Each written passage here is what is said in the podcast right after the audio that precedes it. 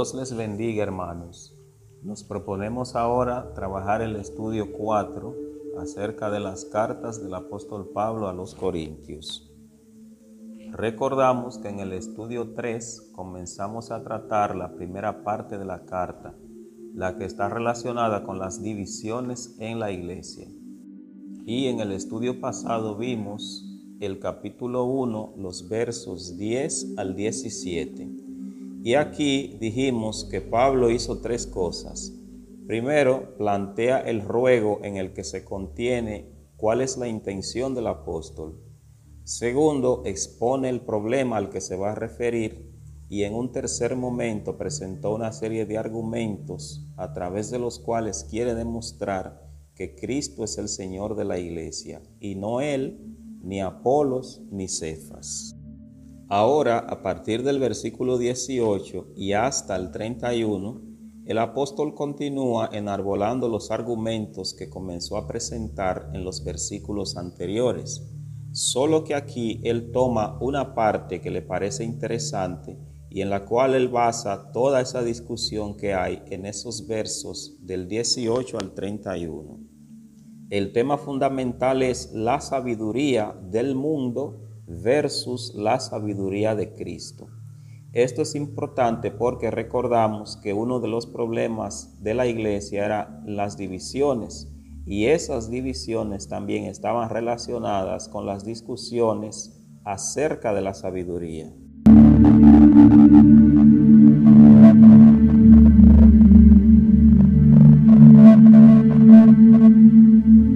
Para entender la manera en que comienza el versículo 18 hay que remontarse al versículo 17 que dice, pues no me envió Cristo a bautizar, sino a predicar el Evangelio, no con sabiduría de palabras, para que no se haga vana la cruz de Cristo.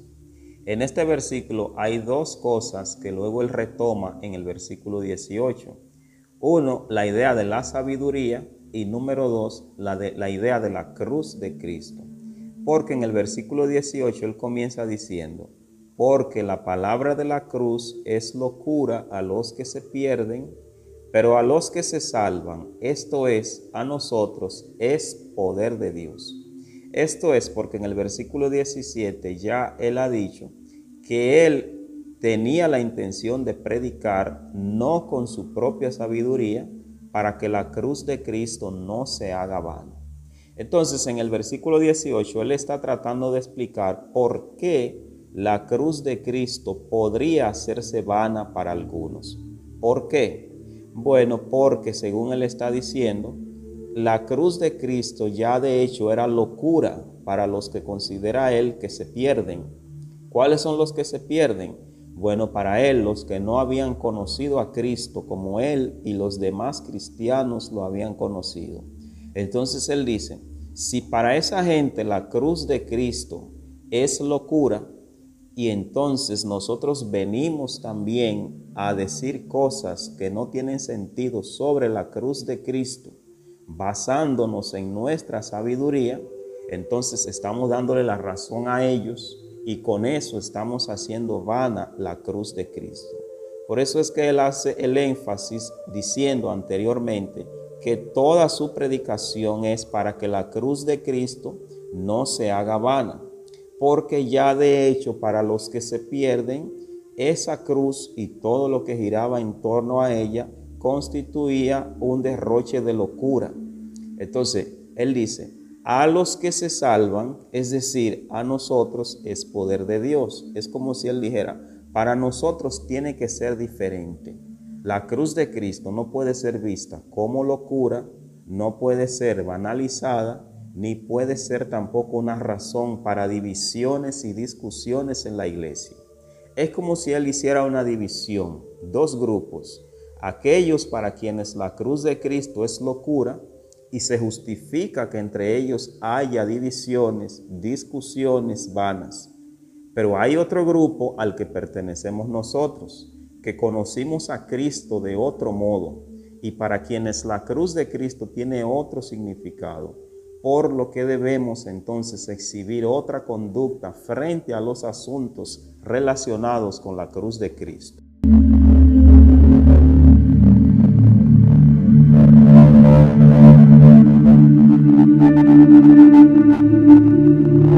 A continuación entonces el apóstol trae una cita extraída del libro del profeta Isaías, capítulo 29, verso 14, y también el libro de Isaías, capítulo 44, 25. Eso es lo que él cita en el versículo 19 y en el versículo 20. Después que ha dicho lo que él considera sobre la cruz de Cristo para otros y como debe ser para él, entonces él trata de justificar eso, es decir, de darle fortaleza, de darle base a ese argumento, sobre todo porque se debe tomar en cuenta que Pablo conoce bastante bien la manera del discurso que usaban los oradores de ese tiempo, que era una manera que se había aprendido de los griegos.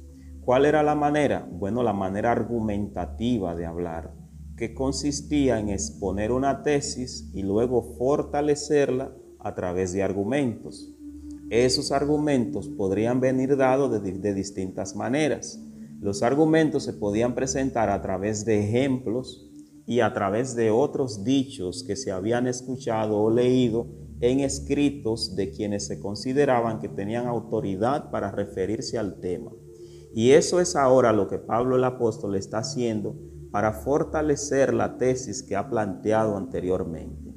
¿Cuál es la tesis? La cruz de Cristo para nosotros es poder de Dios, pero para los que se pierden es locura, podría ser motivo de división.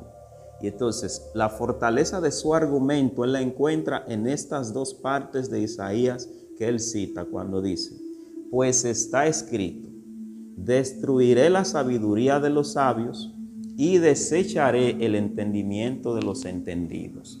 Fíjense en la parte que dice, pues está escrito. El pues está escrito conecta con lo que él ha dicho anteriormente. Es como si él dijera, porque está escrito, o la razón de ser de lo que yo acabo de decir está en lo que dice el profeta. Dios va a destruir la sabiduría de los sabios. Es decir, la sabiduría por la que ustedes están discutiendo es la sabiduría que está allá afuera y no es la sabiduría que Dios quiere. Por tanto, Dios ha dicho a través del profeta que la va a destruir y el entendimiento de los que se consideraban entendidos, Él lo va a desechar. Y entonces, en el profeta también el apóstol encuentra una serie de preguntas retóricas con la que también él fortalece lo que está diciendo. Las preguntas son en el versículo 20, ¿dónde está el sabio? Como queriendo decir, ¿qué le ha pasado al sabio en su propia opinión? ¿Dónde está el escriba? ¿Dónde está el disputador de este siglo? ¿No ha enloquecido Dios la sabiduría del mundo? Como queriendo decir, la sabiduría por la que ustedes están discutiendo es esa sabiduría que exhibía el sabio de este mundo, el escriba, el disputador, pero ninguno, ninguno de ellos han terminado en nada que valga la pena porque todo eso Dios ha dicho que lo va a destruir y que solamente va a hacer que perdure la sabiduría que está en torno al verdadero entendimiento de la cruz de Cristo y de su mensaje qué es lo que nos interesa a nosotros y lo que debería motivarnos.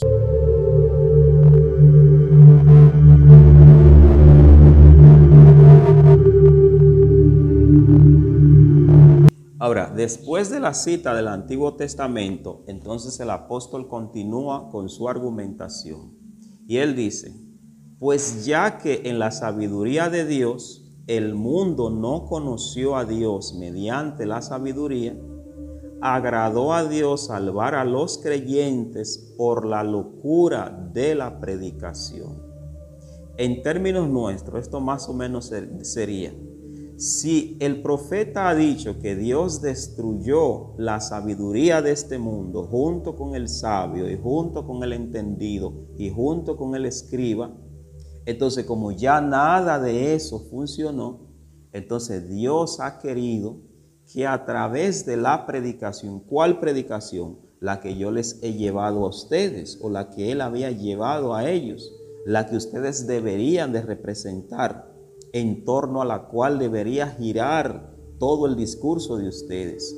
Dios ha querido no salvar al mundo por las discusiones en torno a las banalidades que hay sobre lo que la sabiduría humana ha visto como la cruz de Cristo, sino sobre esa sabiduría que emana de lo que él llama aquí irónicamente la locura de la predicación. ¿Locura por qué? Bueno, porque Pablo sabe bien que para la gente que le gustaba argumentar y hablar de sabiduría en ese tiempo, hablar de la cruz o de una predicación que gira en torno a un Cristo que estuvo en la cruz podría ser hasta motivo de burla. Sin embargo, él ha dicho anteriormente que Dios ha querido que lo que era sabio no represente nada, mientras que la humilde predicación sea la que él use como instrumento para acercar a la gente a Dios a través de Cristo y de esa manera conseguir la verdadera salvación.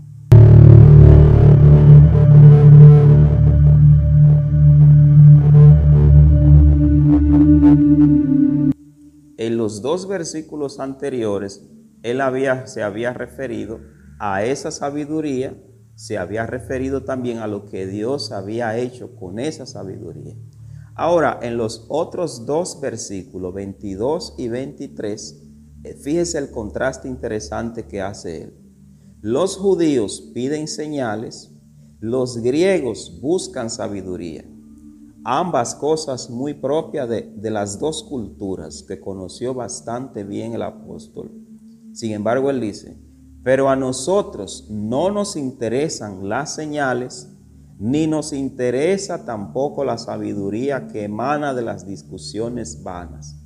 Nosotros lo que predicamos es a Cristo y no a cualquier Cristo, no al Cristo de las discusiones vanas, al Cristo crucificado, el Cristo que causa vergüenza a algunos el Cristo que para los judíos es tropezadero, porque como ellos no tienen fe como nosotros, no le encuentran lugar en el Antiguo Testamento, no pueden conectarlo con, con, el plan de Dios en el Antiguo Testamento, por eso para ellos es tropezadero.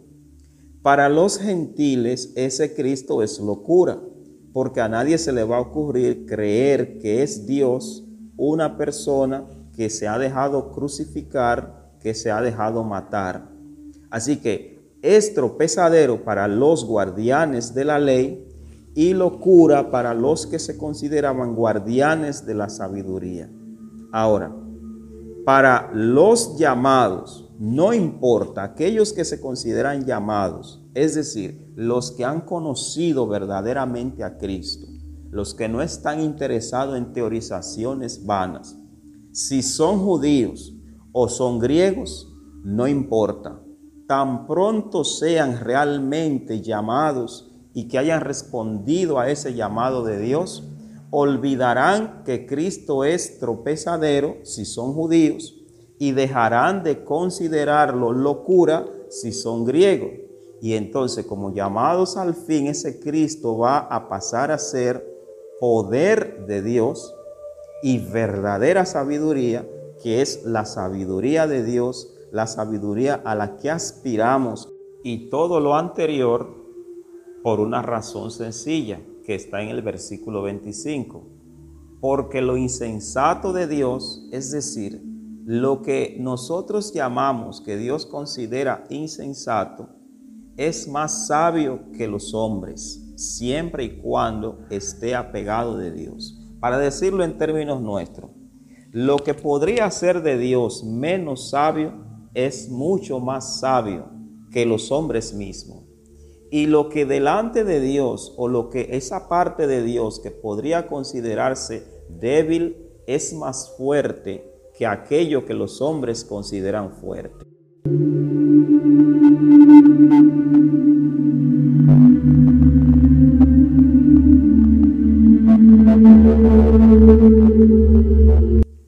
Versos 26, 27 y 28 encontramos entonces cómo Pablo trata de realzar a los hermanos mismos, haciéndoles saber que si bien él ha dicho que esa sabiduría de los hombres no es la que busca Dios, ellos de toda manera deberían considerarse importantes. Miren cómo él comienza diciendo en estos versos. Mirad pues, hermanos, vuestra vocación. Muchos de ustedes no son sabios según la carne, ni muchos de ustedes son poderosos, ni muchos son nobles.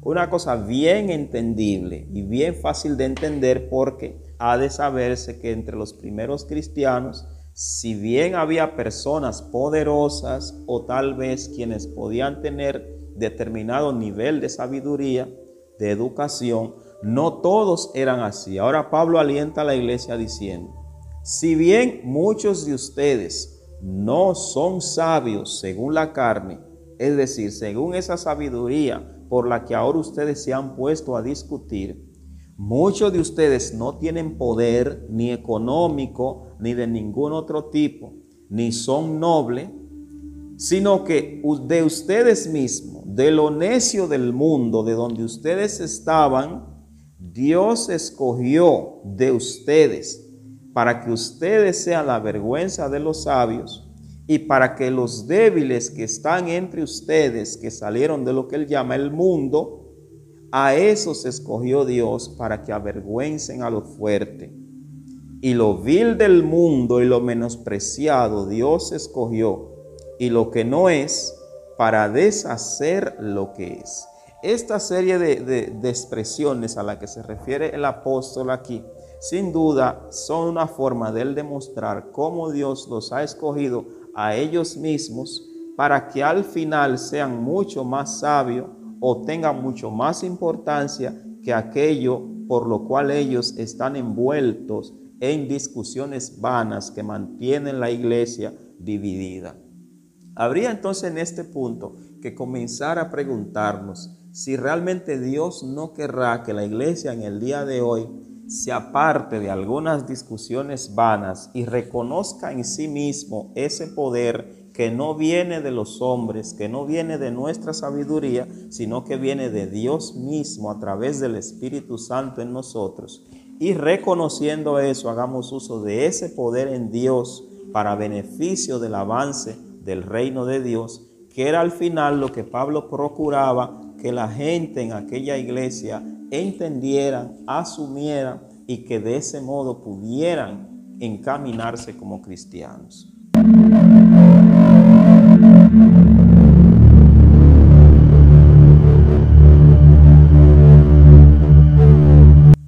Ahora, todo lo que se ha dicho, Pablo lo resume entonces en estos tres versos con los que terminan esta parte de nuestro estudio. A fin de que nadie, o sea, para que nadie se jacte en su presencia. Conectemos eso con los tres versos que hemos visto anteriores. Lo que el apóstol quiere decir, Dios los ha escogido a ustedes sin ser sabios, sin ser poderoso, sin ser noble. Dios los ha escogido, aunque la gente los consideraba vil, menospreciado. Incluso la gente podía considerarles a ustedes como nada. Por eso Él dice que Dios de lo que no es, hace lo que es. De esa manera Él está diciendo, todo eso estaba en la mente de la gente cuando pensaba en ustedes porque muchos de ustedes tal vez vienen de sectores no tan importantes para la sociedad. Todo eso Dios lo ha hecho así, para que ninguno de nosotros o ninguno de ustedes se jacte delante de Él. Es decir, para que entre ustedes no haya discusiones para ver quién es el más importante, quién tiene más sabiduría, quién está más apegado a la verdad, para que nadie tenga de qué jactarse de qué enorgullecerse entre vanidades. Entonces recuerda, mas por él estáis vosotros en Cristo Jesús. O sea, es por Dios mismo, por su gracia, que ustedes están en Cristo Jesús. No por su sabiduría, no por su capacidad para discutir, no por su poder, no por lo que ustedes hayan significado, sino por Él mismo, por Dios, por la gracia de Dios manifiesta en Cristo, ustedes han venido a Él a través de Cristo. el cual nos ha sido hecho por Dios sabiduría. Muy importante esta parte, el cual nos ha sido hecho por Dios sabiduría, como si quisiera decir, por Cristo, quien es realmente para nosotros lo que representa la sabiduría, o en quien Dios ha querido mostrarnos la verdadera sabiduría, la justificación, la santificación y la redención. Y termina esta parte diciendo, porque como está escrito, el que se gloría, gloríese en el Señor, que es un texto que él toma de Jeremías 9, 24. Con esta parte, al él terminar diciendo esta parte aquí, para que como está escrito, el que se gloríe, gloríese en el Señor. Otra vez él vuelve a citar un texto que él considera de autoridad para dar fuerza a los argumentos que está enarbolando. Y entonces dice, está escrito de esa manera, yo no lo dije. Cuando yo vine a nacer ya eso estaba. El que, el que se gloría, gloríese en el Señor. O sea, si ustedes se van a gloriar en el Señor, no va a haber entre ustedes discusiones, no va a haber entre ustedes banalidades. Si miran al Señor solamente, no van a tener oportunidad para empezar a discutir quién es de Pablo, quién es de Apolo, quién es de Cefas y quién es de Cristo, porque todos van a estar enfocados en el mismo Señor, que como él había dicho en versículos anteriores, es el Señor de ustedes y el Señor mío también.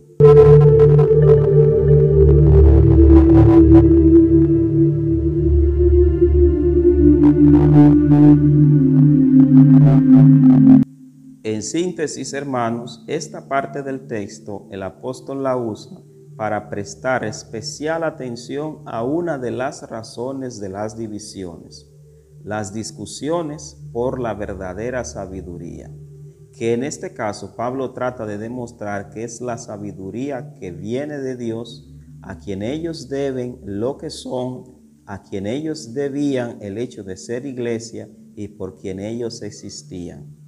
Más adelante entonces Pablo tratará de demostrar por qué Cristo, el que él menciona anteriormente y en quien él invita a poner en el centro de la verdadera sabiduría, porque él, es, él merece eso. Y él trata entonces de demostrarlo o de, de enseñarlo mostrando que Cristo es esa sabiduría porque Él ha sido el que ha ganado ese puesto con su crucifixión que es lo que vamos a ver entonces en nuestro próximo encuentro.